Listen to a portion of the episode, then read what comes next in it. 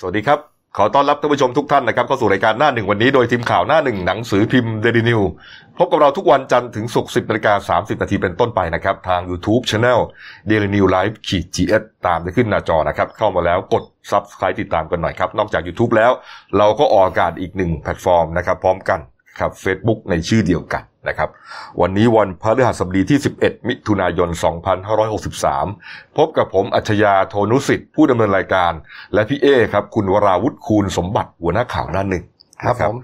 วันนี้ตื่นเช้าขึ้นมาก็ทั้งฟีดข่าวนะฮะก็จะพบกับการแสดงความไว้อาลัย RIP นะครับ Red in Peace นะครับอ่าคุณตั้วนะหรือว่าพี่ตั้วเนี่ยนะครับสรัญยูวงศ์กระจ่างนะครับ อดีตพระเอก ชื่อดัง นะครับ แล้วก็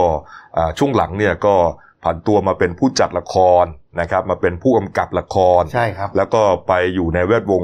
อ่าการเมืองอยู่พักหนึ่งเหมือนกันอืมครับนะฮะนี่ฮะเป็นนักเคลื่อนไหว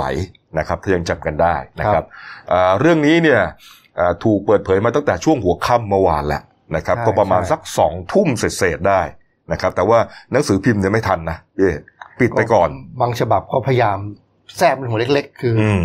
เกาะ เกาะไปได้ นี่ครับนี่ฮะเปิดเผยมาจาก IG นะครับของคุณเปิ้ลหัตยาเกตสังนะครับ ก็เป็นภรรยาของคุณตั้วเนี่ยนะครับได้โพสต์ไว้อย่างนี้ครับบอกว่า อยากให้เวลาเดินช้าๆ ขอเวลาสักหน่อยนะครับแล้วรูปประกอบก็เป็นภาพถ่ายมุมสูงนะครับจากโรงพยาบาลจุฬาลงกรณ์นะครับ ซึ่งเป็นโรงพยาบาลที่คุณตั้วเนี่ย พักรักษาตัวอยู่นะครับ ภาพที่เห็นนะฮะคือสวนลุมพินีฮะอืมนะครับนี่ฮะอ่าแล้วก็เป็นบ่อน้ำกลางสวนนั่นแหละนะครับนี่ฮะก็หลังจากนั้นก็เลยมีข่าวนะครับว่าอ่าคุณตัวเนี่ยเสียชีวิตแล้วใช่นะครับ จากสาเหตุนะฮะโรคมะเร็งตับนะครับนี่ฮะเอ่อทางญาตินะครับ คุณเปิ้ลนะครับก็เอ่อ แจ้งนะครับว่าศพของเออคุณตัวนะครับ จะตั้งบำเพ็ญกุศลที่วัดนาคปกนะครับศาลาเศรษฐี ซอยเทิดไทย 49 นะครับ ย่านภาษีเจริญนะฮะอืมครับ วันนี้ครับก็จะเป็นพิธีรดน้ำศพนะครับ แล้วก็ครอบครัวขอเป็นการภายในแค่ในครอบครัวและญาตินะแล้วก็เพื่อนสนิทเท่านั้นครับไม่อนุญาตให้ทำข่าวและถ่ายภาพใดๆฮะแล้วก็จากนั้นเวลา 17นาฬิกา30นาที หรือว่า5โมงครึ่งนะครับอ่าคุณเปิ้ลนะแล้วก็ครอบครัวเนี่ยจะให้สัมภาษณ์พร้อมกันครั้งเดียว ก็นี่คือครับว่านักข่าวเนี่ยไปตอนห้าโมงครึ่งได้เลยทีเดียว ใช่เอาฮะไปตอนรดน้ำศพเนี่ยคงคงจะไม่ได้ใครให้ไปถ่ายอ่านนะครับนี่ฮะแล้วก็ส่วนกำหนดการสวดพระอภิธรรมศพนะครับก็ตั้งแต่วันที่ 11 ถึง 17 มิถุนายนนะครับก็ช่วง6โมงครึ่ง นะครับตอนเย็นนะครับแล้วก็อ่าชาปนกิจนะครับวันรุ่งขึ้นนะ 18 มิถุนายนเวลา5โมงเย็นครับ เรียกว่าค่อนข้างตกใจนะเพราะเมื่อคืนที่ข่าวเริ่มปล่อยออกมาทีแรก ก็ยังผมถามว่าตัวสรันยูผมถามเออ ตัวไหน ตัวสรันยูอายุไม่เยอะนี่เขาบอกโอ้เออใช่ผมแล้วก็ยังดูแข็งแรง ใช่เพราะไม่มีข่าวว่าเข้าโรงพยาบาลเลยนะไม่เป็นมีวงในมากคือไม่มีข่าวว่าเขาป่วยอะไรหนักอะใช่ครับนะคือถ้าเป็นอุบัติเหตุเนี่ยเราเข้าใจได้นะมันอ่าฮะปุ๊บปั๊บไปแต่ว่า ถ้าป่วยเสียชีวิตเนี่ยแล้วยิ่งเป็นมะเร็งตับเฮ้ยมันปุ๊บปั๊บขนาดนั้นเลยหรือนะฮะอืมก็เช็คข่าวกันสุดท้ายก็ยืนยันว่าเป็นเรื่องจริงนะฮะใช่ครับแล้วสักพักหนึ่งครับคุณบดินทร์ดุกนะครับก็เป็นอดีตพระเอกชื่อดัง แล้วก็เป็นรุ่นน้องคนสนิทเนี่ยฮะก็ได้ออกมาโพสต์นะครับนี่ฮะเป็นโพสต์ในไลน์นะแล้วก็มีการแชร์กันในโลกออนไลน์นะฮะถึงสาเหตุที่มาที่ไปของการเสียชีวิตของคุณตัวในครั้งอืนี้มเหมือนเหมือนกับคุณบดินทร์รุพูดโพสต์เป็นทำให้เปิด เปิดปมมาเอออ๋อเป็นอย่างนี้นี่เอง รู้ทุกอย่างอ่ารู้ครับตั้งแต่เริ่มนะจนกระทั่งเสียชีวิตนะฮะคุณบดินทร์ดุกบอกว่าอาขอให้ข้อมูลผ่านทางไลน์ที่หลายคนอาจจะยังไม่รู้อืมเมื่อ 6 เดือนก่อนเกิดอุบัติเหตุขึ้นกับตัว ล้มในกองถ่ายแล้วก็มีอาการปวดหลังจนกระดูกหักนะฮะอื้อหือคนอายุประมาณสัก58 59เนี่ยล้มจนกระดูกหักนี่ก็อันตรายนะล้มแรงมากเออแต่ก็มันก็เหมือนดูเหมือนว่าเป็นอุบัติเหตุธรรมดาครับนะรักษาตัวเอ่อผ่าตัดอะไรก็น่าจะน่าจะหายได้ใช่ไม่น่าจะยากมาก แต่ปรากฏว่าเอ่อคุณตัวเข้ารักษาอาการที่โรงพยาบาลจุฬานะฮะแล้วก็ไปตรวจสอบตรงกระดูกที่ที่หักนะฮะแล้วก็เริ่มมีอาการปวดหลังปรากฏว่า เขาเอ็กซเรย์ดูนะครับ แล้วก็เหมือนมีสิ่งผิดปกติที่กระดูก เหมือนแบบประมาณว่ากระดูกมวลกระดูกไม่ไม่ปกติ นี่ไง นี่ฮะ ผิดปกติไป ตรวจเข้าไปละเอียดจนพบมะเร็งฮะนี่ฮะ เลยเจาะเอากระดูกไปตรวจสอบ จนเชื่อมโยงไปว่าคุณตัวเป็นมะเร็งตับนะแล้วก็พบก้อนที่ตับด้วยครับพอเจอปุ๊บ ก็เริ่มเข้าสู่กระบวนการรักษาเลยครับนี่ฮะก็แน่นอนครับให้ยาเคมีบำบัดนะครับ แล้วก็อ่าอาการก็เริ่มดีขึ้นเรื่อยๆครับนะฮะช่วงนั้นเนี่ยเราไม่รู้ เพราะว่าเหมือนกับคุณเปิ้ลเนี่ยพยายามบอกคุณคุณบดินทร์ดุกบอกว่าไม่ต้องไปบอกใครอืมเอ่ออยากจะให้อ่าคุณตัวเนี่ยได้พักผ่อนเรียกว่าไม่เป็นข่าวเลยไม่เป็นข่าวนะก็ก็เป็นแค่ดาราล้มในกองถ่ายคนหนึ่งอ่านนะฮะคนไปเยี่ยมก็จะเป็นอ่าเพื่อนพี่น้องในวงการ ที่สนิทเท่านั้นเอง แล้ววงในทั้งนั้น ใช่ฮะ ใช่ครับ แต่ปรากฏว่าตั้งแต่เข้าโรงพยาบาลฮะ คุณตัวก็นอนอยู่ในจุฬาตลอดเลย เพราะว่าพอพบมะเร็งฮะ มันก็ต้องรักษาต่อเนื่องนะครับ แต่ว่าอาการมันดีขึ้นไงเออคุณบดินทร์ดุกบอกว่าอาการดีขึ้นปวดหลังก็ดีขึ้น อาการทั่วไปก็ดีขึ้นมากเลย จนกระทั่งหนึ่งเดือนก่อนที่ผ่านมาครับ อาการเริ่มสุดฮะ คุณตัวเริ่มมีอาการเบื่ออาหารนะฮะคนถ้ากินข้าวไม่ได้เนี่ย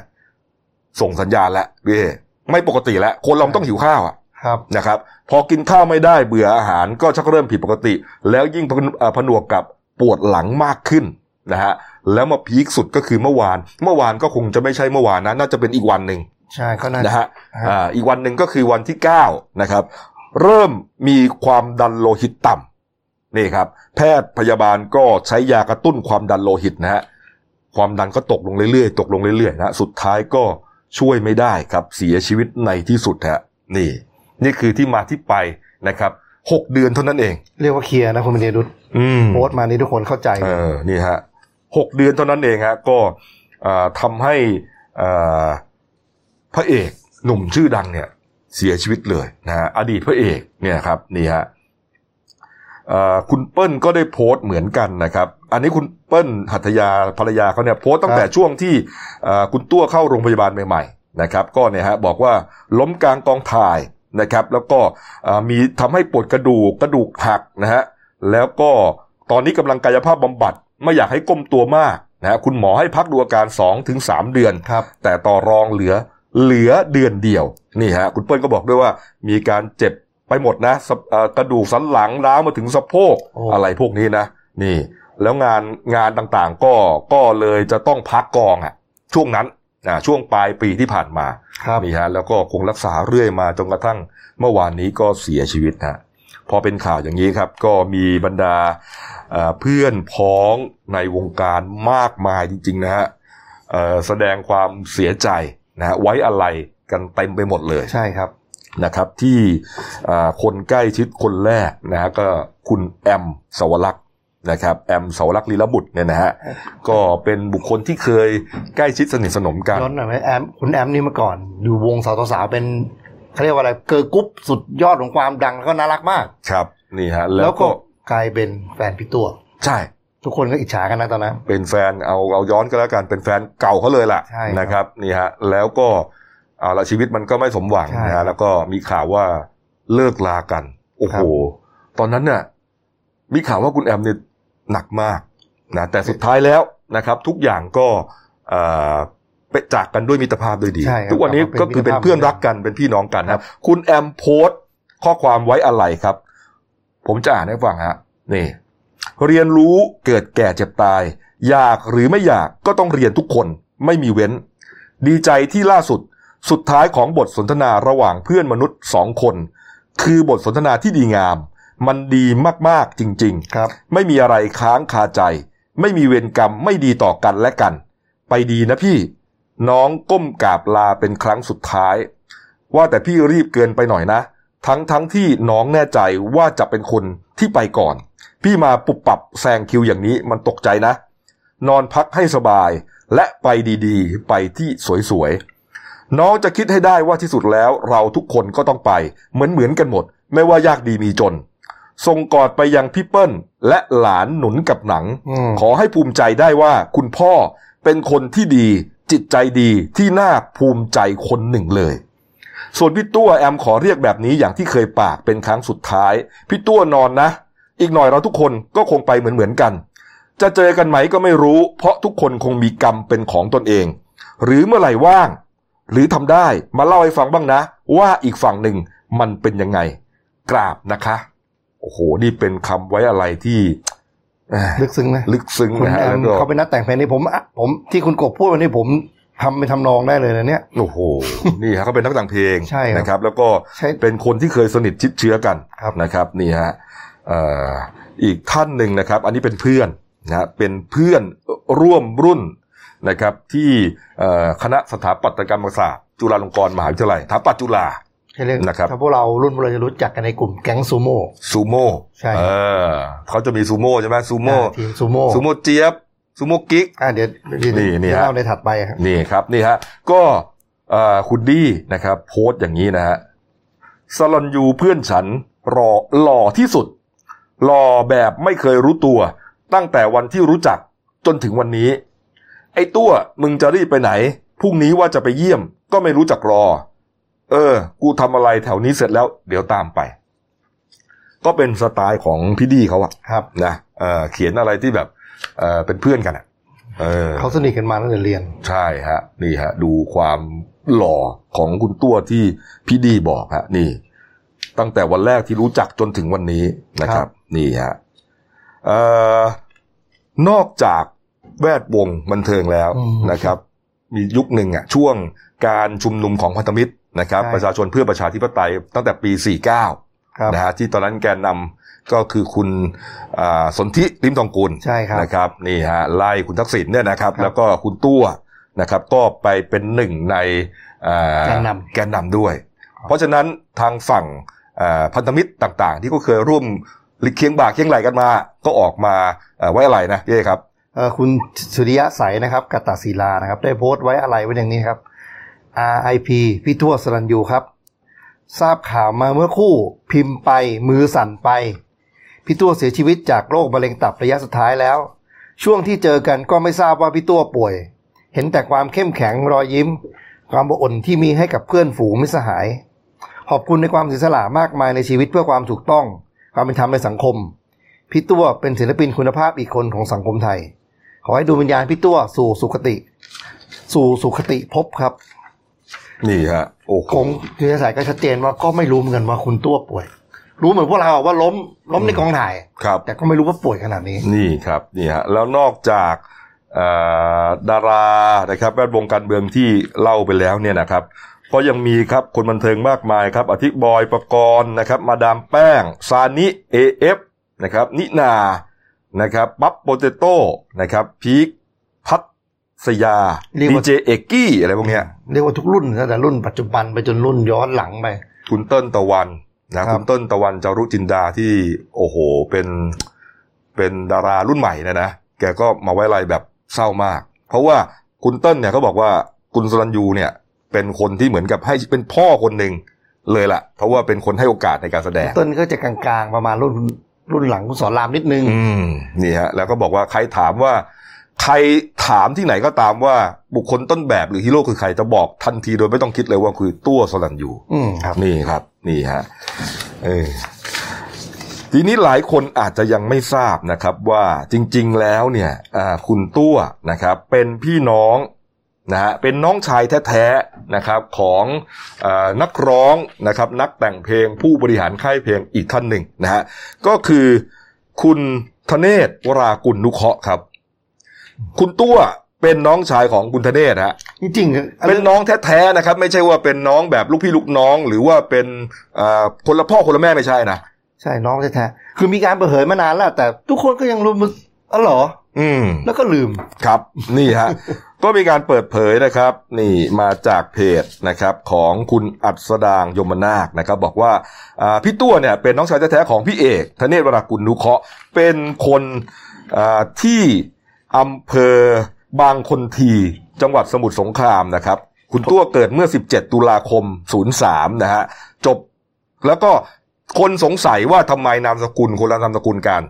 นะคุณตัวนามสกุลวงกระจ่างนะครับ พี่เอกก็วรากุลนุเคราะห์ ก็มีคำอธิบายว่า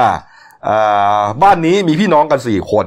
แต่เหตุผลที่ใช้คนละนามสกุลก็เพราะว่าในวัยเด็กนะครับพี่ตัวเนี่ยได้ถูกป้าขอไปเลี้ยงเป็นบุตรบุญธรรมอ๋อนะจึงไปใช้นามสกุลวงกระจ่างของป้า คือนามสกุลเดิมก็คือวรากุลนุเคราะห์ก็เป็นนามสกุลพ่อแม่เขาอะอ๋อครับเออ แต่พอป้าไปใช่ไหมป้าขอไปอ่าป้าก็ไปแต่งงานกับลุงลุงนามสกุลวงกระจ่างไงอ๋อเออครับคือขอกันขอกันขาดเลยอะ เนี่ยเรียนกันคนละจังหวัดคนละโรงเรียนกันไปเลยฮะครับจนเราก็ยังไม่ทราบเลยอะแล้วมันขาดจนเหมือนกับหน้าตาก็คนละแนวไปเลยนะเออนี่ฮะนี่ครับ ก็อ่าพี่ตัวนะครับ ก็เลยมาได้มาเรียนในกรุงเทพนะครับ เรียนอยู่สวนกุหลาบนะครับ นี่ฮะแล้วก็เข้าสถาปัตย์จุฬาอย่างที่ทราบกันนะฮะรหัสรหัสสองหนึ่งก็คือเข้าศึกษาปีสองหนึ่ง นะครับความโด่งดังของเขาเนี่ยเริ่มมาตั้งแต่ตอนที่เป็นนิสิตจุฬาแล้วนะครับใช่ครับนะฮะคุณตัวเนี่ยเอ่อได้ส่วนใหญ่ก็จะไม่ใช่ส่วนใหญ่ทั้งหมดฮะเป็นพระเอกเป็นนักแสดงนำในละครเวทีคณะอักษรศาสตร์มาโดยตลอดฮะก็เป็นต้นกำเนิดของอาการนำเข้าสู่วงการบันเทิงนี่แหละใช่ใช่คือเล่นละครอะไรมาตั้งแต่เด็กอะคือคุณตัวเขาจะสูงสูงหล่อแบบ เด่นอะ เราเป็นผู้ชายกันเราเออคนนี้หล่อดีนะเออถ้าอย่างนั้นรู้สึกอย่างนี้นะนี่แล้วฮะผู้หญิงจะขนาดไหนนี่ครับ แล้วเขาบอกเงี้ยบอกว่าด้วยหน้าตาอันหล่อเหลาบาดใจสสาวๆครับดึงดูดให้มีแฟนๆติดตามละครถาปัดในช่วงนั้น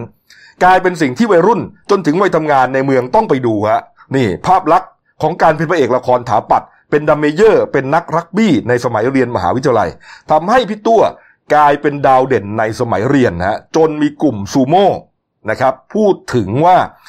สาวๆเนี่ย ชอบจะแวะมาที่สถาปัตย์ชอบแวะมาที่สถาปัตย์อะสาวๆคณะอื่นอะนิเทศอักษรพาณิชย์อะไรเนี่ยนะเออด้วยเหตุผลสองอย่างเออหนึ่งห้องน้ำสะอาด และสองมาดูสลัดยูฮะคิดดูขนาดคิดดูนั้นขนาดนั้นฮะ นี่ฮอตมากจริง ๆนะครับ นี่ฮะ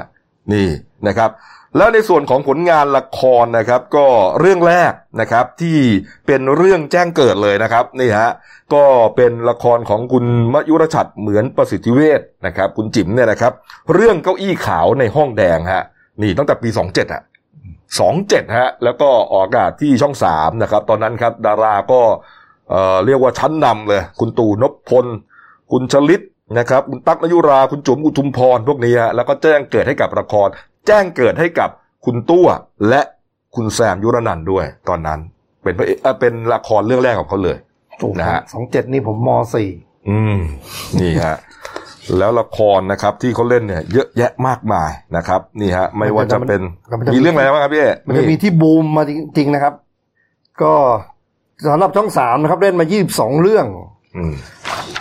ช่องครับเจ็ดยี่สิบสามเรื่อง แล้วช่อง GMM ซึ่งเป็นช่องใหม่ๆเนี่ยก็อีกหลายเรื่องแต่ที่ดังนะมันเป็นเรื่องมนต์รักลูกทุ่งวงนะลูกทุ่งนะครับ นี่ฮะนี่แหละ ไอ้ขาว ดังดังจนแบบว่า ออก ออกเทปอะ ดังจนออกเทปเลย ใช่ออกนี่ฮะไอ้ขาวกับทองกวาวอ่าผมนะครับน้ำขอผึ้งงกาวก็คุณน้ำพึ่งนะฮะละครที่เขาเล่นครับเนี่ยฮะระนาดเอก มัตสยาบ้านทรายทองพจมานสว่างวง เกมกามเทพ เจ้าสาวของอานนท์ดอกฟ้าและโดมผู้จองหองรัติการยอดรัก วนาลี รอยมาน วนิดา ไฟโชนแสงน้ำซ้อสายอะไรเยอะแยะไปหมดเลยฮะ เยอะจริง ๆ นี่ แล้วนอกจากนั้นก็ยังมีผลงานกำกับอ่อละครโทรทัศน์กำกับภาพยนตร์พวกนี้นะหลายเรื่องฮะ เทพนิยายนายสนอก็มีฮะ นี่ หลังคาแดง ตาบสิ้นดินฟ้า พวกนี้ฮะ โอ้โห แล้วก็ปี 55 ครับ ก็เลยได้มาตั้งบริษัทเพื่อผลิตละครนะครับ เต็มตัวเลยนะ ชื่อว่าบริษัทสามัญการละครจำกัดครับ นี่ นี่ก็คือผลงานนะครับที่อ่าคุณตัวนะครับ ทิ้งไว้นะครับ นี่ ถือว่าเป็นนักแสดงที่มีคนรักอีกคนหนึ่งนะครับไม่ว่าจะเป็นทั้งคนดูแฟนๆนะครับ รวมครับถึงเพื่อนพี่น้องในวงการ นะครับยังจะเห็นได้จากอ่าการเข้ามาไว้อะไรในตามหน้าฟีดข่าวต่างๆ ตอนนี้ฮะอืมเต็มไปหมดใช่ครับเลยนะครับแล้วก็วันนี้นะครับก็อย่างที่เรียนให้ทราบตั้งแต่ต้นนะฮะว่าอ่าจะมีการรดน้ำศพนะแล้วก็ขอเป็นการภายในนะครับ แล้วก็คุณคุณเปิ้ลหัตถยานะครับ จะ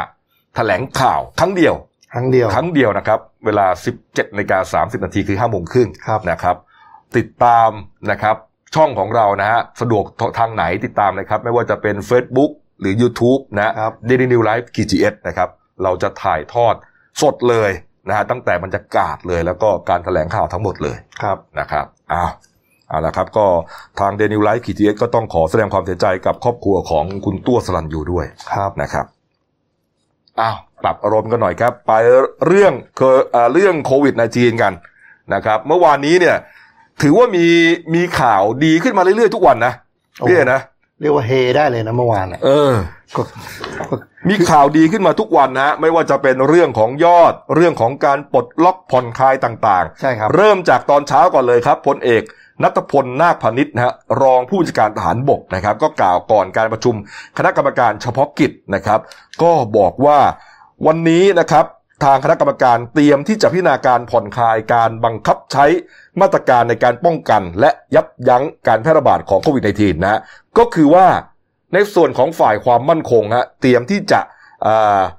เสนอให้ทดลองยกเลิกการใช้เคอร์ฟิวทั่วประเทศ เป็นเวลา 15 วันครับทดลองใช้นะทดลองใช้หมายความว่า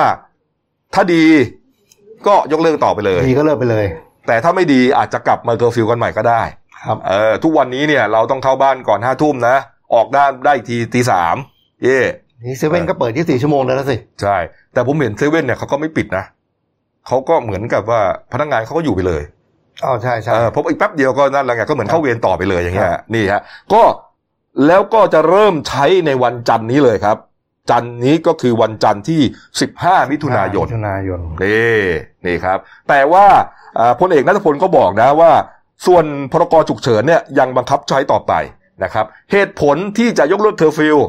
แต่ให้บังคับใช้พรกฉุกเฉินก็คือว่าเป็นการทดลองก่อนว่าประชาชนเนี่ยจะปรับตัวได้ไหมเออทำไมจะปรับตัวไม่ได้ผมสงสัยจัง ปกติเขาก็ใช้ชีวิตอย่างนั้นอยู่นะ เออ นะเออ ก็อย่างน้อยเคอร์ฟิวนี่ผมว่าทำให้คนที่คิดจะออกมาตั้งวงสังสรรค์เนี่ย ระวังระแวงขึ้นเยอะ ใช่ใช่เออเดี๋ยวกลับบ้านไม่ทันเว้ยเออแล้วก็กลับจริงนะ ผมก็เป็นใช่ครับที่ผมก็ไปนั่งคุยกับพวกพวกเนี่ยจะไปไหนนี่ระแวงสี่ทุ่มสี่ทุ่มครึ่งก็ไปแล้วปกติก็เที่ยงคืนนี่ฮะแต่ว่าเอาละ มันจริง ๆ แล้วมันต้องไม่มีการบังคับไงถูกไหมฮะชีวิตเนี่ยนะก็ก็จะทดลองใช้สิบห้าสิบห้ามิถุนายนนี้นะครับอ่านะครับ ส่วนเรื่องของยอดผู้ติดเชื้อรายใหม่ครับพี่เอว่าไงครับเมื่อวานก็ค่อนข้างเป็นข่าวดีครับ เพราะว่านายแพทย์ทวีสินวิษณุโยธินนะครับโฆษกศูนย์บริหารการแพร่ระบาดของเชื้อไวรัสโคโรนาเนี่ยเขาบอกว่า มีผู้ป่วยสี่รายนะครับแต่อยู่ในสถานกักตัวของรัฐนะครับ อืมทำให้มี ทำให้มีทุกวันนี้มียอดผู้ป่วยสะสมแล้ว 3,125 ราย หายป่วยแล้ว 2,981ราย ไม่มีผู้เสียชีวิตเพิ่มคงที่อยู่ที่ 58ศพนะครับสำหรับผู้ป่วยรายใหม่ 4 รายเนี่ยเป็นชายไทย อายุ 44 ปีครับ เดินทางมาจากมาดากัสการ์เป็นพนักงานบริษัทนะครับอยู่ในสถานที่กักตัวในกทมผู้ป่วยที่สองเดินทางมาจากปากีสถานนะครับซึ่งอันนี้น่าสนใจว่าครอบครัวเขาเนี่ย ติดโควิดทั้งครอบครัวเลยครับ แต่ก็อยู่ในสถานที่กักตัวของรัฐทั้งหมดรายที่สามที่สี่นี้มาจากประเทศอินเดียนะครับ เป็นหญิงไทย ทั้งคู่เป็นหญิงไทยอายุสามสิบห้าปี เป็นอาชีพพนักงานนวด ก็ติดมาจากประเทศอินเดียครับครับกักตัวอยู่ที่จังหวัดชลบุรี เมื่อวานนี้ก็สี่รายนะครับ ส่วนยอดรวมฮะขอยอดขึ้นไปสักรอบหนึ่งนะฮะยอดรวมครับ 3,125 รายนะครับ เมื่อวานติดเพิ่ม 4 นะครับ ตายก็เท่าเดิม รักษาหายเมื่อวานหาย4ฮะ นี่ครับยอดรวมของการรักษาหายคือ 2,961 ราย 81 รายขออภัยฮะ แล้วก็กำลังรักษาตัวอยู่ในโรงพยาบาล 86 คน นี่แต่ข่าวดีก็มีเพิ่มอีกนะครับ ทางนายแพทย์ทวีสินบอกว่าเอ่อจะผ่อนคลายนะกิจกรรมประเภทกลุ่มสีแดง ซึ่งแบ่งเป็นความสูง ความเสี่ยงสูงสามกลุ่มครับก็คือหนึ่งผ่อนพันการการใช้อาคารสถานที่โรงเรียนสถาบันการศึกษาหน่วยงานราชการ หน่วยงานในกำกับของรัฐนะครับ สามารถเปิดให้โรงเรียนนานาชาติสถาบันกวดวิชา สามารถเปิดการเรียนการสอนได้นะครับ อืมคือก็แบ่งเป็นสามกลุ่มก่อนกลุ่มหนึ่งก็เป็นเกี่ยวกับสถาบันการศึกษานะคร่าวๆก่อนนะกลุ่มสองจะเป็นเรื่องของเศรษฐกิจการดำเนินชีวิตนะแล้วกลุ่มสามก็จะเป็นของการกิจกรรมออกกำลังกายนะฮะไอ้กลุ่มแรกที่พี่เอเล่าไปแล้วเนี่ยก็คือ เกี่ยวกับสถานศึกษาใช่ครับนะก็เตรียมจะเปิดแล้วล่ะนะครับนี่เด็กนักเรียนได้เรียนแน่หนึ่งกรกฎาคม เพียงแต่ว่าเฟสสี่เนี่ยที่จะเริ่ม 15เนี่ยฮะครับ ก็จะเริ่มมีการเปิดกันบ้างแล้วนะครับ แต่ที่น่าสนใจก็เป็นกลุ่มกิจกรรมเศรษฐกิจและการดำเนินชีวิตนี่แหละนี่นะเพราะมันใกล้ตัวมาก ใกล้ตัวทุกคนนะฮะอย่างที่เมื่อวานนี้เราก็พาดหัวไปช่วงเบรกกิ้งนิวนะครับมีอะไรเปิดบ้างครับ เอาคร่าวๆแล้วกันเพราะมันเยอะมากนะครับนี่ฮะพัตคารสวนอาหาร โรงแรม ร้านอาหารเนี่ยสามารถจำหน่ายสุราได้ และนั่งดื่มในร้านได้ปกติเปิดอยู่แล้วนะใช่พวกนี้ครับเปิดอยู่แล้วครับ แต่ว่าไม่ให้จำหน่ายสุราไม่ให้จำหน่ายสุรานะครับ ทีนี้เปิดได้แล้วอะนั่งกินกันได้แล้ว นั่ง เปิดกันสักทีนะฮะเพราะว่าคอเหล้าจะลงแดงตายกันอยู่แล้วฮะทุกวันนี้เบื่อเบื่อเบื่อกับข้าวฝีมือเมียขอไปนั่งกินที่ร้านบ้างเออไปไปกินไปอะบางทีเพื่อนผมนะเออไปแอบกินแอบกินก็มี อันนี้เปิดได้แล้วครับนะฮะแต่ว่าอ่าพวกผับบาร์คาราโอเกะเนี่ยยังไม่ให้เปิดนะเพราะว่าถือว่าคุณหมออธิบายบอกว่า อย่าลืมว่าตอนที่ติดกันครั้งแรกเนี่ย มันก็ติดมาจากผับนี่แหละ ใช่ครับนะเป็นเหมือนกับสถานที่ที่เสี่ยงสูงมาก แล้วถ้าพูดถึงรายได้ทางเศรษฐกิจเนี่ยก็ไม่ได้ไม่ได้ทำเอ่อผลักดันสังเศรษฐกิจให้สูงมากเหมือนกับประเภทอื่น ๆ นี่ แล้วคนส่วนใหญ่ไปผับไปบาร์เนี่ย นั่งกันจนผับปิดอะใช่ไหมนั่งเนี่ยนั่งตีหนึ่งเข้าไปตีสองมีดนตรี แต่พวกไปกินข้าวเนี่ยส่วนใหญ่ชั่วโมงชั่วโมงครึ่งก็กลับแล้ว ใช่ครับเออเพราะก็อิ่มแล้วครับนี่นี่ฮะ นี่ อันนี้ก็เป็นคร่าวๆนะครับ นี่ แต่ว่าพวกอาบอบนวดอะไรนี้ยังไม่ได้นะ เออ นี่ยังไม่ได้นะครับ ในส่วนของเอ่อเอ่อศูนย์แสดงสินค้า ศูนย์ประชุม พวกนี้นะครับ งานแสดงดนตรีพวกนี้เปิดได้นะครับ แต่ว่าเอ่อต้องไม่มีความหนาแน่นมากเกินไปนะครับ นี่เอานวดไม่ได้นะเมื่อกี้เนี่ยที่เห็นนะแต่น่าสนใจตรงการแสดงดนตรีคอนเสิร์ตนะครับครับก็ อยากจะรู้ว่าเขาจะจัดเว้นระยะยังไงนะมันเออคนเราดูคอนเสิร์ตต้องยืนห่างกัน เออพวกอยากพวกนี้อยากเห็อะนอะพวกคอนเสิร์ตที่อ่ากลางแจ้งพวกนี้จัดได้ เออ เนี่ย ก็ไม่ได้ระบุนะว่าในร่มจัดไม่ได้นะเนี่ย แต่ว่าบอกว่าการจัดคอนเสิร์ตเนี่ยจัดได้นะครับ ก็อาจจะได้นะ หมายถึงว่าอ่าที่เลื่อนกันมาอ่า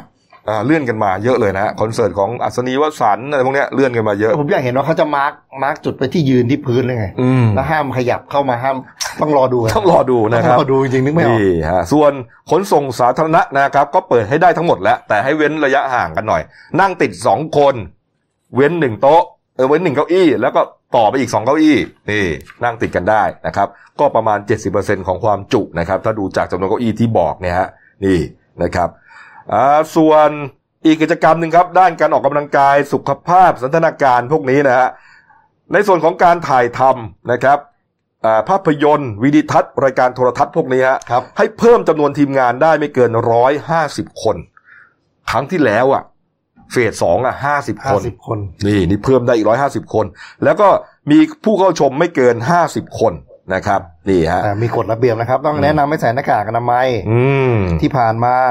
รายการโทรทัศน์มักจะใส่แต่เฟสชิลซึ่งไม่สามารถป้องกันโควิด -19 นะอ้าวพวกเราเหมือนพวกเราเนี่ยเออ แต่แต่บางทีได้เท่านั้นแต่บางรายการไม่ใส่เลยนะ ไม่ใส่อะไรทั้งอย่างเลยก็มีให้ยืนห่างกัน เออ ยืนห่างกันนะแต่ว่าโอ้โหเราใส่หน้ากากอนามัยเนี่ย พูดไม่สะดวกหรอกครับบุบขนาดคุณหมอมาแถลงข่าวคุณหมอยังถอดทุกวันเลยบุบบับบุบบับคุยไม่รู้เรื่องหรอกมันไม่รู้เรื่องนะฮะเออนะฮะเออ วันนี้เนี่ยถ้าไม่มีผู้ติดเชื้อในไทยเพิ่มอะ ครับสิบเจ็ดวันแล้ว นะครับ เราก็เรียกว่านับถอยหลังแล้วนะครับนะเพราะว่าคุณหมอบอกว่าอ่าระยะฟักตัวของโควิด -19 มัน 14 วันครับเอาให้ชัวร์ที่สุดปลอดภัยที่สุดคือปลอดเชื้อกันไปเลยต้องเป็น 28 วันสองเท่า วันนี้เท่าไหร่นะพี่ยกี้บอก 17 ใช่ไหมใช่ครับ นับไปไม่กี่วัน นี่นี่ครับ ก็ก็จะไปตรงกับวันที่สิบห้าอืม วันที่ไหนฮะก็ต้องจะไปตรงกับวันที่ปลดล็อกเคอร์ฟิวครับวันนี้เหรอก็ ก็อีกประมาณอีกประมาณสักไม่กี่วันนะตกประมาณอาทิตย์สองอาทิต20ย์กว่าวันนะครับครับ ผมนี่ฮะเออส่วนสระว่ายน้ำอะไรพวกนี้ก็เปิดให้บริการได้แล้วนะครับ เยอะไปหมดเลยนะฮะนี่เออเดี๋ยว แต่ว่าพวกเนี้ยคุณหมอบอกว่ามันยังเป็นแค่ร่างอยู่นะครับ เป็นแค่ร่างอยู่นะครับพี่ฮะยังไม่ได้เอ่อชัดเจนอืมครับนะครับ ก็เดี๋ยววันนี้จะมีการประชุมสบคนะครับ ว่าจะเอายังไงอาจจะมีการ เอาไอ้นั่นออก เอาไอ้นี่เข้าสลับอันนู้นอันนี้ก็แล้วแต่การพิจารณาอีกทีหนึ่งอันนี้เป็นเพียงแค่เอ่อโครงร่างเท่านั้นนะครับนี่ฮะเนี่ยอย่างมีอะไรเพิ่มเติมครับเย่อย่างกลุ่มที่อะไรนะสารเต้นแอโรบิกอะไรพวกเนี้ยพวกผมรู้จักพวกครูสอนเต้นหลายคนนะเขาก็แยกกันอยู่นะครับก็กลับมาในคงจะยิ้มนะครับ แต่เขาก็มีกำหนดนะครับห้ามเกินสองชั่วโมง อืมคือคุณจะทำกิจกรรมรวดห้ามก็อยากให้สองชั่วโมงก็ให้เลิกครับนะครับ นี่ฮะ เอาละหานะพอสมควรนะครับโควิดนะครับ เอาไปดูการเมืองปิดท้ายเบรกนี้ครับการเมืองร้อนๆนะฮะหลังจากที่เอ่อพลังประชารัฐก็คุกรุ่นมาตลอดช่วงสัปดาห์สองสัปดาห์ที่ผ่านมานะครับ กรณีของการพยายามที่จะปลดนะครับ เรียกว่ายึดอำนาจเลยอะนะครับ คุณอุตตมะสาวนายนนะฮะหัวหน้าพักนะครับ แล้วก็คุณสนธิรัตน์สนธิจิรวงศ์เลขาธิการพักนะครับใช่ครับแล้วก็คิดว่าทำสำเร็จแล้วด้วย นะฮะเพราะว่าพ้นจากตำแหน่งโดยปริยายจากการลาออกใช่พ้นแล้วกรรมการบริหารพักนะฮะเอ่อสมาชิกพักเนี่ยพยายามตื้อพยายามจี้ให้คุณอุตตมะเนี่ย เปิดประชุมสักทีหนึ่งก็ยังไม่เปิดสักทีฮะนี่ฮะแต่ว่าเมื่อวานนี้ครับล่าสุดนะครับ ก็สำเร็จแล้วนะครับ คุณยอมไพบูลย์นิติตะวันนะครับสสบัญชีรายชื่อนะครับ แล้วก็รักษาการรองหัวหน้าพักเนี่ยนะฮะก็เปิดเผยนะครับ บอกว่าคุณอุตตมะนะครับ ได้ เตรียมเรียกประชุมนะครับรักษาการกรรมการกรรมการบริหารพักในวันที่ 19 มิถุนายนนี้ เพื่อกำหนดวันประชุมสามัญใหญ่ประชุมใหญ่สามัญประจำปีฮะจะเกิดขึ้นในวันที่ 3 กรกฎาคมฮะแน่นอนครับ วันนั้นก็จะมีการเลือกกรรมการบริหารพักชุดใหม่ ซึ่งก็จะรวมถึงตำแหน่งหัวหน้าพัก รองหัวหน้าพักเลขาธิการพักรองเลขาโฆษกพักเยอะแยะไปหมดครับ วันนั้นจะเลือกกันจะรู้กันฮะแล้ว คนที่เป็นแคนดิเดตเลยเต็งจ๋าเลยฮะลุงป้อมมาแน่อืมป้อมจะว่างมาเหรอช่วงทำนี้ไมแกอะดูเดินสายดูผักตบชวาอยู่โอ้ยเดี๋ยวแกก็มา เดินสายเก็บผักตบอยู่เลยเรียกว่าเดินสายเลยเหรอเอาไปหมดแล้วครับไปทุกที่เออดีฮะลุงป้อมฮะพลเอกประวิตรวงษ์สุวรรณนะครับ นี่นะครับ เราเห็นเราเห็นทางเอ่อพลังประชารัฐเขาทำท่าจะแหม แตกๆนี่นะอืมครับปรากฏว่าอีกฝากหนึ่งฮะไม่ยอมแพ้เหมือนกันฮะอะประชาธิปัตย์ครับ เมื่อวานนี้พักประชาธิปัตย์ก็มีข่าวในลักษณะเคลื่อนไหวคล้ายๆ กับพลังประชารัฐเหมือนกันฮะมีรายงานข่าวว่ามีการพยายามล่ารายชื่อกรรมการบริหารพักให้ลาออกเกินครึ่งหนึ่งฮะประชาธิปัตย์เขามีกรรมการบริหารพักทั้งหมดเนี่ยสามสิบแปดคน ใช่ครับ ครึ่งหนึ่งคือสิบเก้าครับเกินครึ่งก็คือยี่สิบฮะเพื่ออะไรครับ เพื่อนำไปสู่การเลือกกรรมการบริหารพักชุดใหม่นะก็แน่นอนครับ อ้างว่าคุณจุลินทร์ลักษณะวิสิทธิ์เนี่ยหัวหน้าพักเนี่ยไม่สามารถสร้างคะแนนนิยมของพรรคให้ดีขึ้นได้ นี่ขึ้นใหม่ในแนวทางเดียวกับเอ่อพลังประชารัฐเลยครับ ก็ไม่ลาออกคณะกรรมการลาออกอืมให้ให้หัวหน้าผลสภาพไปเองนี่เออแต่ว่าครึ่งหนึ่งมันเยอะไงมันเยอะอะต้องครับยี่สิบคนน่ะ อาจจะทำได้ยากนะฮะแหล่งข่าวก็ยืนยันนะว่าโอ้โหจะยากนะ เพราะว่าเอ่อ กรรมการบริหารพักครึ่งหนึ่งเลยนะ ก็เป็นคุณจุลินนี่แหละ เป็นคนเลือกเขามาเอง ก็เรียกว่าสายคุณจุลินทร์น่ะสายคุณจุลินเลือกมาใช่ครับทั้งสิ้นฮะเพราะนั้นจะให้เขาลาออกเลยเนี่ย ยากมากนะและถ้ามีกรรมการบริหารพักคนใดคนหนึ่งไปลงชื่อเพื่อกดดันเนี่ย แล้วสุดท้ายเนี่ย หมายถึงว่าลงชื่อลาออกฮะอ่าแล้วสุดท้ายมันรวมไม่ถึงเนี่ย ตัวเองก็ถูกออกไปโดยปริยายเพราะลาออกแล้วออกไปเลยคุณจุลินก็เลือกคนใหม่เข้ามาเหมือนเดิมฮะคือมันต้องรวมตัวกันมันก็อาจจะยากกว่าเรียกกว่ารณีของพลังประชารัฐเท้าลอยไปเลย นั่นน่ะสิฮะนี่นี่ครับ เอ๊ะมันมันก็แปลกนะ เออ มันเรื่องนี้ก็โผล่มาได้นะ จากประชาธิปัตย์เนี่ยนะอืมฝั่งฝ่ายค้านก็ไม่เบาเลยครับ ครับว่าไงฮะก็เมื่อวานที่รัฐสภานะครับนายครัสบมพงษ์อมรวิวัฒน์หัวหน้าพักเพื่อไทย และผู้นำฝ่ายค้านนะครับพร้อมด้วยคุณหญิงสุดารัตน์เกยุราพันธ์นะครับประธานยุทธศาสตร์พักก็ เรียกว่าเรียกแถลงข่าว ให้นักข่าวดูเลยครับว่าเขาเรียกว่าอะไรอะเพื่อการสยบข่าวรอยร้าวนะครับเออก็โดยนายสมพงษ์ยืนยันว่าพักเพื่อไทยเนี่ย แบ่งการทำงานไปด้วยความเป็นไปด้วยความกลมเกลียวอืมแม้มีบางอย่างติดขัด แต่ก็ไม่ใช่เรื่องใหญ่นะครับครับทำงานประสานสอดคล้องกันได้อืมนะครับ ส่วนคุณหญิง ส่วนการที่สมาชิกพักบางส่วนนะครับ แยกตัวไปตั้งพักใหม่ แล้วตั้งชื่อ ตั้งชื่อนำร่องเลยว่ากลุ่มแคร์นะครับก็ เอ่อเขายังไม่ได้ไปนะเขาว่าอ่าเหมือนแบบมีข่าว ใช่ครับอืมเอ่อรัฐบาลก็นายจะบอกว่ารัฐบาลที่อยู่ในภวังค์โซเซย่อมมีบุคคลที่ต้องเตรียมตัวเหมือนกัน เหมือนกันที่เคยเกิดขึ้นกับพรรคไทยรักษาชาติถึงการตั้งพรรคใหม่นั้น มีเป้าหมายเพื่อให้สสบัญชีรายชื่อ แต่ส่วนตัวชื่อของสสอยู่กับพรรคเพื่อไทยตามเดิมนั้น ทั้งนี้เมื่อรัฐบาลเพียงพร้ำก็ต้องเตรียมตัวนะครับคือเขาอธิบายว่าเบอร์รัฐบาลเซเนี่ย ก็ต้องมีการเตรียมตัว คืออาจจะเตรียมตัวแบบไหนก็ว่ากันไป เออ ผมจำได้เตรียมตัวเสียบ ยุทธการเสียบไม่น่าจะใช่นะยุทธการแตกแบงค์พันอ๋อฮะ เออ ก็คือว่าไปตั้งพักใหม่ขึ้นมาอะไรเนี่ย อันเนื่องมาจากรัฐธรรมนูญฉบับนี้แหละ มันเขียนไว้ให้มันวุ่นวายอะ ใช่คุณหญิงธราก็พูดเลยครับ พักเพื่อไทย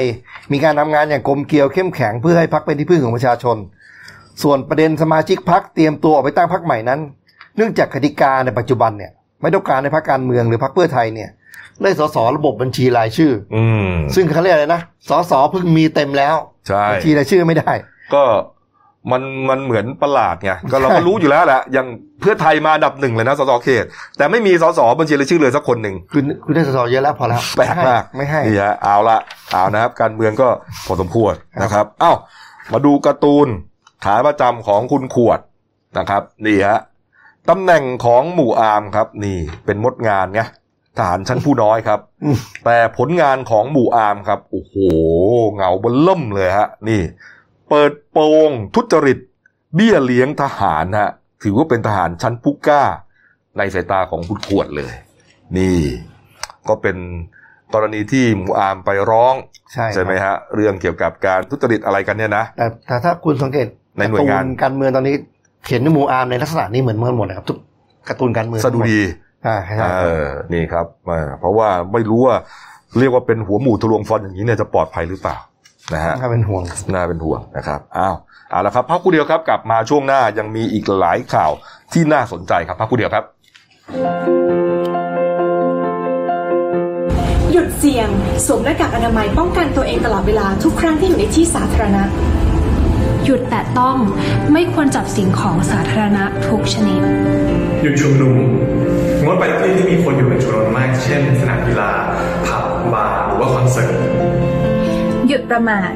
กินร้อนแยกช้อน จานส่วนตัว รับประทานอาหารจานเดียวจะดีที่สุด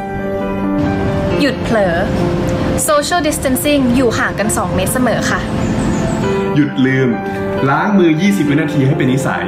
หยุดพูด พูดเท่าที่จำเป็น ป้องกันละอองฝอยออกจากปากให้น้อยที่สุด เราจะก้าวผ่านไปด้วยกัน No COVID 19กับ Daily New Life ขีด th ครับผมเข้าสู่ช่วงสองของรายการนั่นหนึ่งวันนี้ครับ พบกับคุณโน้ตผานิชนินนครครับ สวัสดีครับ นี่ครับ อ้าว อ้าวผมก็ลืมบอกขึ้นมาเลยข่าวเบรกสองข่าวผมที่ไหนเนี่ยเดี๋ยวครับ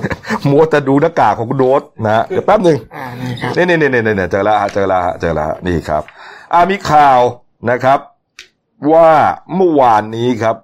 มีการจำคุกคดีหนึ่งฮะคนที่ถูกศาลสั่งจำคุกฮะ ถูกจำคุกเป็นพันปีครับครับโอ้โห เรื่องนี้นี่นานๆจะได้เห็นทีหนึ่งนะครับ แต่ก็พอมีบ้างนะครับ เรื่องนี้เกิดขึ้นที่ศาลอาญาถนนรัชดาภิเษกนะครับนี่ฮะอ่าอัยการครับเป็นโจทก์ฟ้องจำเลยสามคนด้วยกันนะฮะเป็นเป็นองค์กรหนึ่งคนนะองค์องค์กรหนึ่งองค์กรนะครับ ชื่อบริษัทแหลมเกตอินฟินิตจำกัดนะครับ เป็นจำเลยที่หนึ่งนะฮะนายอภิชาติหรือโจม นามสกุลบวรบัญชารักษ์หรือพารุณจุลกะ อันนี้จำเลยที่สองอืมจำเลยที่สามคือนางสาวประภัสสรบวรบัญชาครับนี่ฮะในความผิด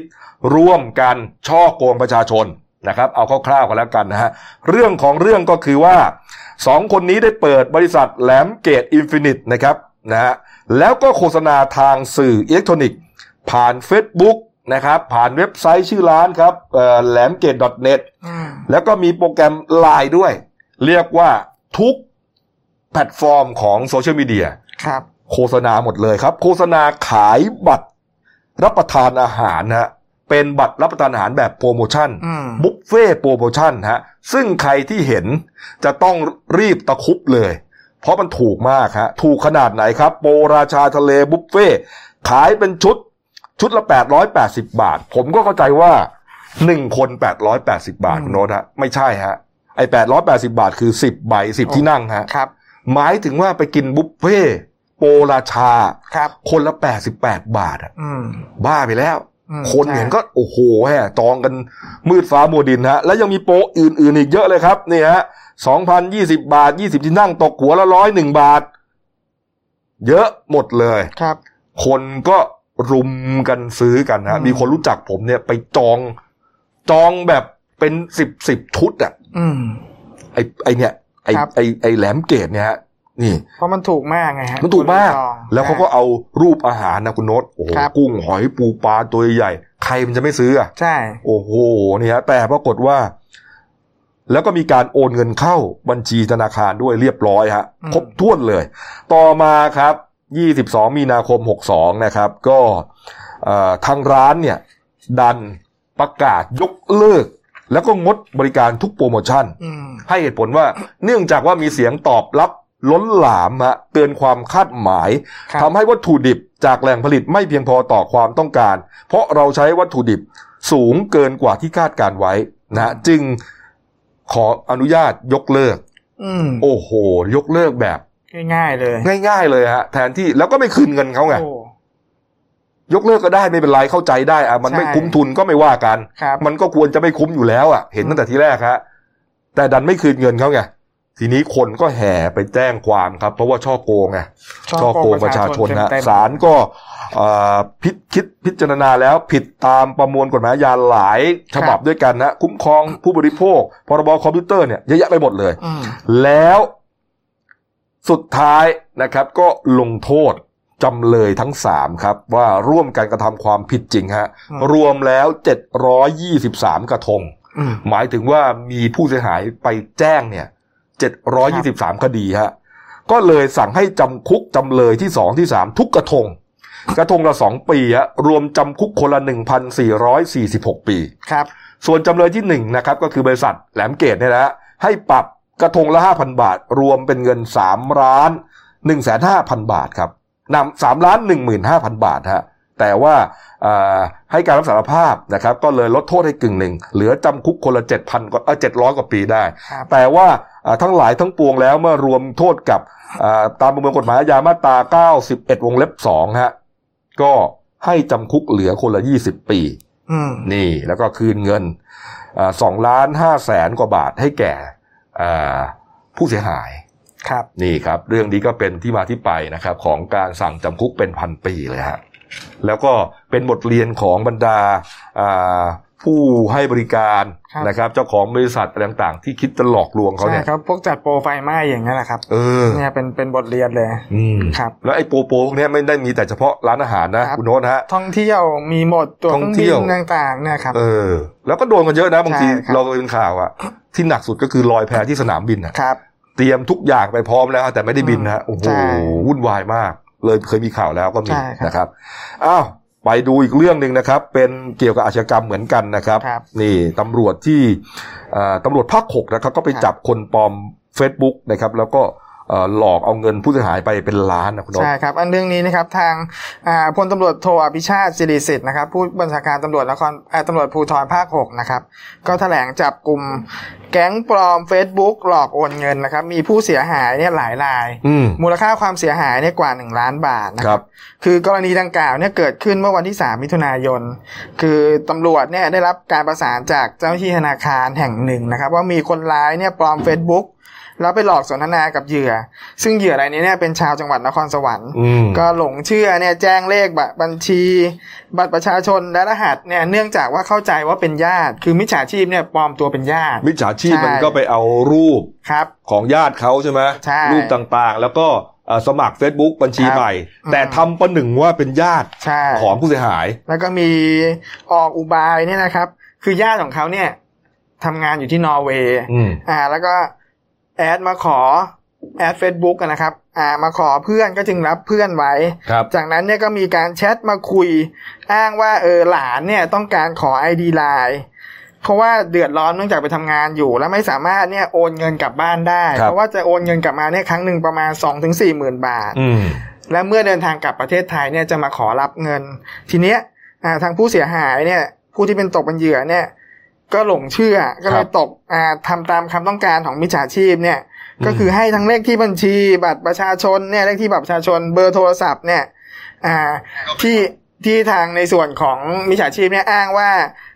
จำเป็นต้องใช้ เพราะว่านายจ้างที่นอร์เวย์เนี่ยต้องการยืนยันอ้างอิงว่าเป็นญาติจริงอ๋อครับผมไปหลอกเขาว่าต้องใช้บัญชีใช่นะเพราะฉะนั้นแต่ว่าเราอยู่นอร์เวย์ไงครับเราเปิดไม่ได้ใช่ขอบัญชีคุณ แต่ไม่ได้เอาบัญชีอย่างเดียวเอามันครับทุกอย่างเลยรหัสอะไรต่างถูกต้องๆนี่เราก็เชื่อเอาไปครับเป็นรายญาติเราใช่ยอมให้แต่สุดท้ายแม่งกดเงินไปหมดเลยครับใช่โน้ตสุดท้ายก็เลยเงินในบัญชีของเขาเนี่ยมีละกว่าล้านบาทเนี่ยอืมหายในพริบตาเลยครับครับ ทีนี้นี่ก็เลยมาแจ้งความจับ พอตำรวจเนี่ยก็ทำการแกะรอยสืบสวนเนี่ยก็พบว่าอ่าทางผู้ต้องหาเนี่ยเป็นกลุ่ม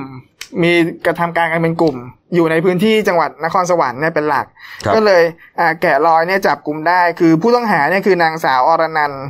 ครับอ่าฉายาว่าอ้วนแม่เปิ่นเนี่ยนามสกุลเขาคือสิงหาสารนะอรนันท์สิงหาสารใช่ฉายาอ้วนแม่เปิ่นใช่อายุนะครับ21 ปีเท่านั้นโอ้นะยังครัเด็กอยู่เลยอะใช่เป็นหัวหน้าแก๊ง และร่วมกับพวกเนี่ยอีกสี่คนครับลงมือคือทางผู้ต้องหาเนี่ยอ้วนแม่เปิ่นเนี่ยหัวโจกเนี่ยก็คือสารภาพนะว่าไม่ได้มีอาชีพอะไรอืมอยู่บ้านว่างๆเนี่ย ก็เลยเรียนวิชาปลอม Facebook คนอื่นเนี่ยจากเพื่อนครับ โดยใช้โทรศัพท์มือถือเนี่ย และเริ่มก่อคดีมาเนี่ย เกือบปีแล้วอืมมีหมายจับอีกสี่แห่งครับครับผมปลอม Facebook แต่ละครั้งเนี่ยจะแบ่งกับทีมงานเนี่ยในกลุ่มพักพวกเนี่ย คนนี้มีหน้าที่หารูปหาโปรไฟล์แล้วก็สุ่มไปติดต่อญาติเหยื่อต่างๆเนี่ยอืมพูดคุยหวานล้อมจนเหยื่อหลงเชื่อเนี่ย หลอกโอนเงินมา ก็ยอมรับนะครับว่าครั้งเนี้ยได้ได้มากสุดหนึ่งล้านบาทนี่ฮะครับนี่ผมฮะคุณโน้ตดูครับท่านผู้ชมดูฮะอ้วนแม่เปิ่นคือคนที่ครับนั่งขวามือสุดนั่นนะฮะใช่ก็คือตามสภาพเลยอะครับอืมเออแล้วก็คงอยู่ที่แม่เปิ่นครับ ก็เลยเรียกว่าอ้วนแม่เปิ่นใช่นี่ แล้วก็มีทีมงานด้วยครับ นี่ ทีนี้คือเงินเนี่ยเขาก็สารภาพนะ เอาว่าเอาไปใช้หนี้แล้วที่เหลือก็มาแบ่งกันใช้ในกลุ่มเพื่อนฝูงอืมก็ก่อคดีมาเนี่ยดูฮะมีหมายจับติดตัวอีกสี่พื้นที่ ทั้งที่จังหวัดพิจิตรกรุงเทพอุดรธานีแล้วก็ที่จังหวัดตรังครับผม มิจฉาชีพนี่วันๆก็ไม่คิดจะทำอะไรใช่นะคิดแต่จะหาเรื่องครับเอ่อหลอกลวงครับเอาเงินคนอื่นเขาใช่นะครับ โดยทุจริต ครับนี่ฮะโอ้โหนี่ฮะโดนสุดท้ายก็โดนจับครับ ไม่รอดนะฮะครับทำเลวทำชั่วยังไงก็ไม่พ้นเงื้อมมืออมกฎหมายแน่นอนครับนะครับผมเอาอีกเรื่องหนึ่งครับ เป็นคดีอาชญากรรมที่ใช่เกิดขึ้นในพื้นที่จังหวัดราชบุรีนะครับครับมีลูกชายนะครับ คนหนึ่งฮะลูกชายชื่อคุณดนัยชนินประเสริฐอายุ 37 ปีนะครับ เป็นชาวตำบลด่านทับตะโกอำเภอจอมบึง จังหวัดอืมราชบุรีฮะเขาสงสัยว่าแม่เขาหายตัวไปไหน นะคฮะรับเลยไปแจ้งความไว้กับตำรวจที่สพด่านทับตะโกให้ติดตามหาอ่านางสุกัญญาชนินประเสริฐนะครับ อายุ 66 ปี แม่ที่หายตัวไปตั้งแต่วันที่ 4 มิถุนายนครับวันนี้ 11 ก็ 7 วันแล้วอืมเขาแจ้งความไว้ก็ตั้งแต่เอ่อวันก่อนแล้วล่ะอืมนะครับ แต่ว่าเอ่อตำรวจก็เลยมาตรวจสอบที่บ้านพัก ก็ไม่พบอะไรนะ ทีแรกไม่มีพิรุษแต่พบคราบเลือดอยู่ในห้องนอนนะครับเออสอบถาม สามีของผู้ตายอะก็คือเป็นพ่อของคนที่ไปแจ้งความครับชื่อว่านายสนั่นชนินประเสริฐ อายุ 83 ปีครับอืมเป็นสามีของผู้ตาย ก็บอกว่าไม่รู้ไม่รู้คราบเลือดอะไรนะแล้วก่อนหน้านี้เนี่ยออกไปส่งเมียก็คือนางสุกัญญาผู้ตายเนี่ยที่เอ่อทกสธนาคารทกสเนี่ยนะครับที่ด่านทับตะโก เห็นว่าจะไปซื้อของในตลาดแล้วก็ไม่กลับมาอีกเลย ให้การไว้อย่างนั้นนะฮะแต่ตำรวจเนี่ยเขาก็ไม่เชื่อ จนกระทั่งเมื่อวานนี้ครับ เห็นว่าผู้การจังหวัดนำทีมไปแล้วคุณโนตฮะครับ คือสาเหตุเนี่ยที่ลูกชายไปแจ้งผมต้องย้อนนิดหนึ่งคือ ลูกชายเขาเนี่ยมาอยู่ที่จังหวัดสมุทรสาครครับ แล้วทางคุณแม่เนี่ยก็คือผู้ที่หายตัวไปเนี่ยครับอืมอ่านางสุกัญญาเนี่ยก็มาอยู่กับลูกชายอืมที่สมุทรสาครส่วนคุณพ่อเนี่ยก็ยังอยู่ที่ทับตะโกที่ราชบุรีอยู่ครับ ทีเนี้ยอ่า หลังจากที่หาเบาะแสแล้วเนี่ยคือเมื่อวานทางพลตำรวจตีอนุภาพนะครับสีนวลผู้การเนี่ยอ่าภูทรจังหวัดราชบุรีทำและอ่า ก็พบว่ารอยพบมีรอยเลือดเนี่ยภายในบริเวณบ้าน ก็ตำรวจก็เลยปักใจเชื่อแล้วว่าสามีเนี่ยก็คือนายสนั่นเนี่ยที่อายุ 83 ปีเนี่ย น่าจะมีส่วนรู้เห็น นี่ แล้วตำรวจไปเจอนะครับไปเจอรองเท้าคู่ใหม่อืมของนางสุกัญญาเอ้ยก็อยู่ในบ้านใช่ปกติเนี่ยรองเท้าเนี่ยมันต้องใส่ออกไปครับนะถ้าเขาหายตัวไปครับนะฮะแล้วก็ไอเตียงนอนที่ว่านั้นน่ะอ่าโน้ตเป็นเตียงใหม่ ซื้อซื้อฟูกครับมาใหม่อะฟูกอืมซื้อที่นอนมาใหม่ มันพบพิรุษทางคดี เออใช่ครับนี่ฮะก็เลยพยายามใช่เอ่อเดินตรวจสอบรอบบ้านเลยครับครับผม ทีนี้คือรอบบ้านเนี่ยประมาณ50เมตรเนี่ย ไปพบพวงกุญแจบ้านตกอยู่อืมแล้วก็ใกล้กันเนี่ยยังพบกองไม้แห้ง มีร่องรอย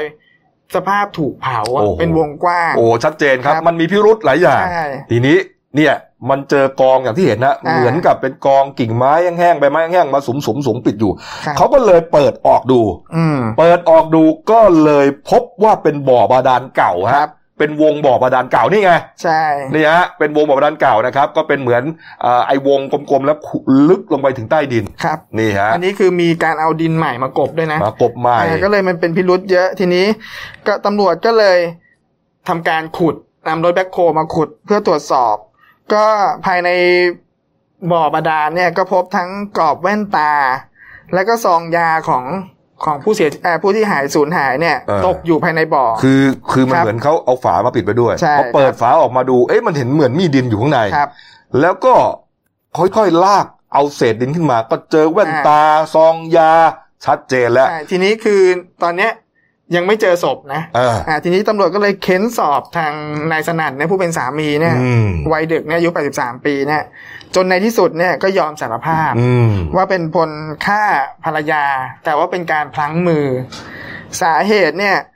มาจากการหึงหวงครับเนื่องจากว่ามีภรรยาไอ้ยน่าจะมีปากเสียงกับภรรยาเนี่ยบ่อย สาเหตุอะไรนะ มีปากเสียงกับภรรยาบ่อยงสาเหตุอะไรฮะหึงหวงใช่ครับ หึงหวงนะฮะครับโอ้โหนายประเสริฐอายุ 83 ปีฮะครับนางสุกัญญาอายุ 66 ปีใช่ฮะสาเหตุถึงหวงฮะและอีกประเด็นหนึ่งก็คือเขาตะขิดตะขวงใจเรื่องเงินจากการขายที่ดินอ๋อมีเรื่เพองราะนี้ว่าด้วยภรรยาเนี่ยไม่ยอมแบ่งเงินให้ใช้อืมก็เลยกลายเป็นปัญหาสะสมจนมีปัญปากเสียงกันรุนแรงครับ ก็เลยพลั้งมือเนี่ยทำร้ายภรรยาจนตาย แล้วก็เลยนำศพเนี่ยไปทิ้งในบ่อบาดาล แล้วก็ไปบอกกับลูกๆเนี่ยว่าแม่หายตัวไปอย่างลึกลับ โอ้โหอืม นี่ฮะแต่ว่าเอ่อวิธีการที่ทำครับให้เมียตายเนี่ยครับอืมนี่ฮะอ่านายสนั่นเนี่ยยังไม่บอกละเอียดครับนะ แต่ตำรวจก็สันนิษฐานว่าอาจจะตีด้วยของแข็งฟันด้วยของมีคมหรือผลัก จนล้มศีรษะแตกหมดสติครับแล้วก็เอาศพไปทิ้งอำพรางนี่แหละ ครับ โอ้โห เป็นเรื่องขึ้นมาฮะดูฮะ จากที่ลูกใช่สงสัยว่าแม่หายไปไหน ส่วนในที่กรณีที่พบอ่าไม้เก่าที่ว่ามาเผาเนี่ย คือเขาอ้างว่าเอาที่นอนเนี่ย ที่นอนเก่าเนี่ยมาเผา อืมมาเผาทิ้ง ก็แสดงว่าอ่า ไอใน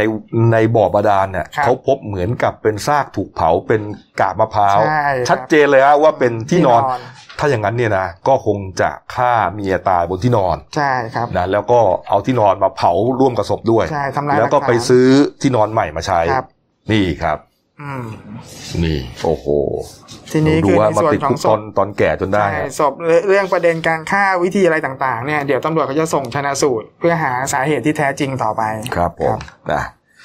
เอาละครับอ้าวมาดูของกินกันบ้างครับ วันนี้ตลาดนัดเดลินิวนะครับ ก็นำเสนอของกินนะครับ อืม นี่ ก็จะมีเมลอน นะครับ เมลอนเป็นผลไม้เนี่ยนะครับนี่อ่ามีกลุ่มเกษตรกรผู้ปลูกเมลอนนะครับ ชื่อว่ากลุ่มหมู่ใหญ่ร่วมใจพัฒนาในพื้นที่หมู่สี่ตำบลคูสลอดอำเภอลาดบัวหลวง จังหวัดพระนครศรีอยุธยาครับเขาก็บอกว่าเอ่อปลูกเมลอนมาเป็นหกมาต่อเนื่องมาหกปีแล้วครับนะครับ แล้วก็ช่วงโควิด -19 เนี่ยทำให้ตลาดลดลงนะครับ คนไม่ค่อยซื้อยอดขายลดลงมากนะฮะก็ไม่รู้จะทำยังไงครับ ก็เลยหาตลาดใหม่ๆ คุณสวัสดสุขนุ่มเกษตรกรครับแล้วก็เป็นประธานของกลุ่มเมลอนเนี่ยนะครับก็เลยเอาละกลัวว่าเกษตรกรในกลุ่มที่มี 32 รายเนี่ยจะได้รับความเสียหายต่อเนื่องเพราะว่าปลูกเมลอนไปเนี่ยมันออกลูกมาอืมแล้วมันก็มีระยะเวลาสุกสุกไม่ครับมีคนกินมันก็เน่าทิ้งถูกไหมฮะมันไม่สามารถรักษาไว้ได้ถ้าไม่เอาไปใช่แปรรูปครับก็เลยมาแจ้งข่าวเรานะครับ นี่ผมก็อ่านอยู่ตั้งนานนะอ๋อมาแจ้งข่าวเราว่าเขาจะเอาเมลอนเนี่ยไปขาย นะอยู่ที่เอ่อสำนักงานใหญ่ธกสนะครับแล้วก็ตลาดศูนย์ราชการ จังหวัดพระนครศรีอยุธยา ศูนย์การค้าอยุธยาซิตี้พาร์คอืมนี่ร้านจอดรถเอ่อเดลิว่าอโยธยานี่แล้วก็ในเกาะเมือง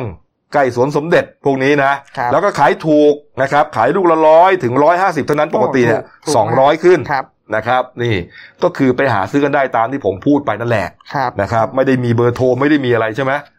เออนี่ฮะนี่สถานที่